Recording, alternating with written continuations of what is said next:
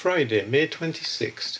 Now the whole congregation of the children of Israel assembled together at Shiloh and set up the tabernacle of meeting there. Joshua 18:1.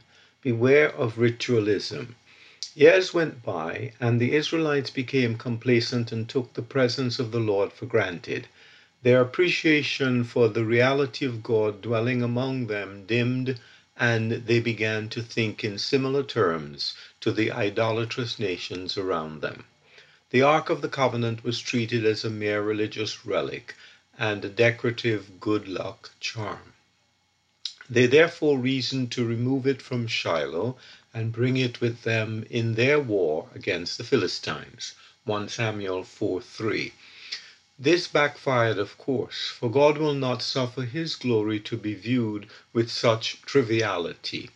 God's blessing is not to be our fallback plan after we have done things our own way and things have gone wrong. God dwelling among them was meant to effect a change in them and make them a light to the Gentiles.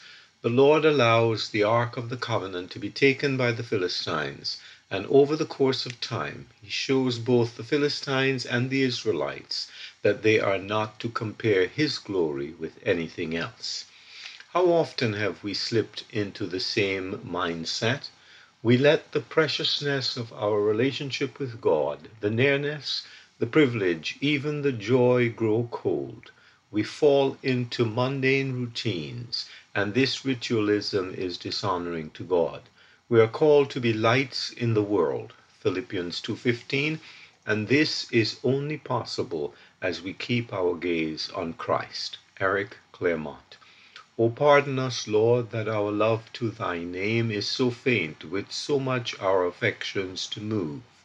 Our coldness might fill us with grief and with shame, so much to be loved and so little to love. T. Kelly.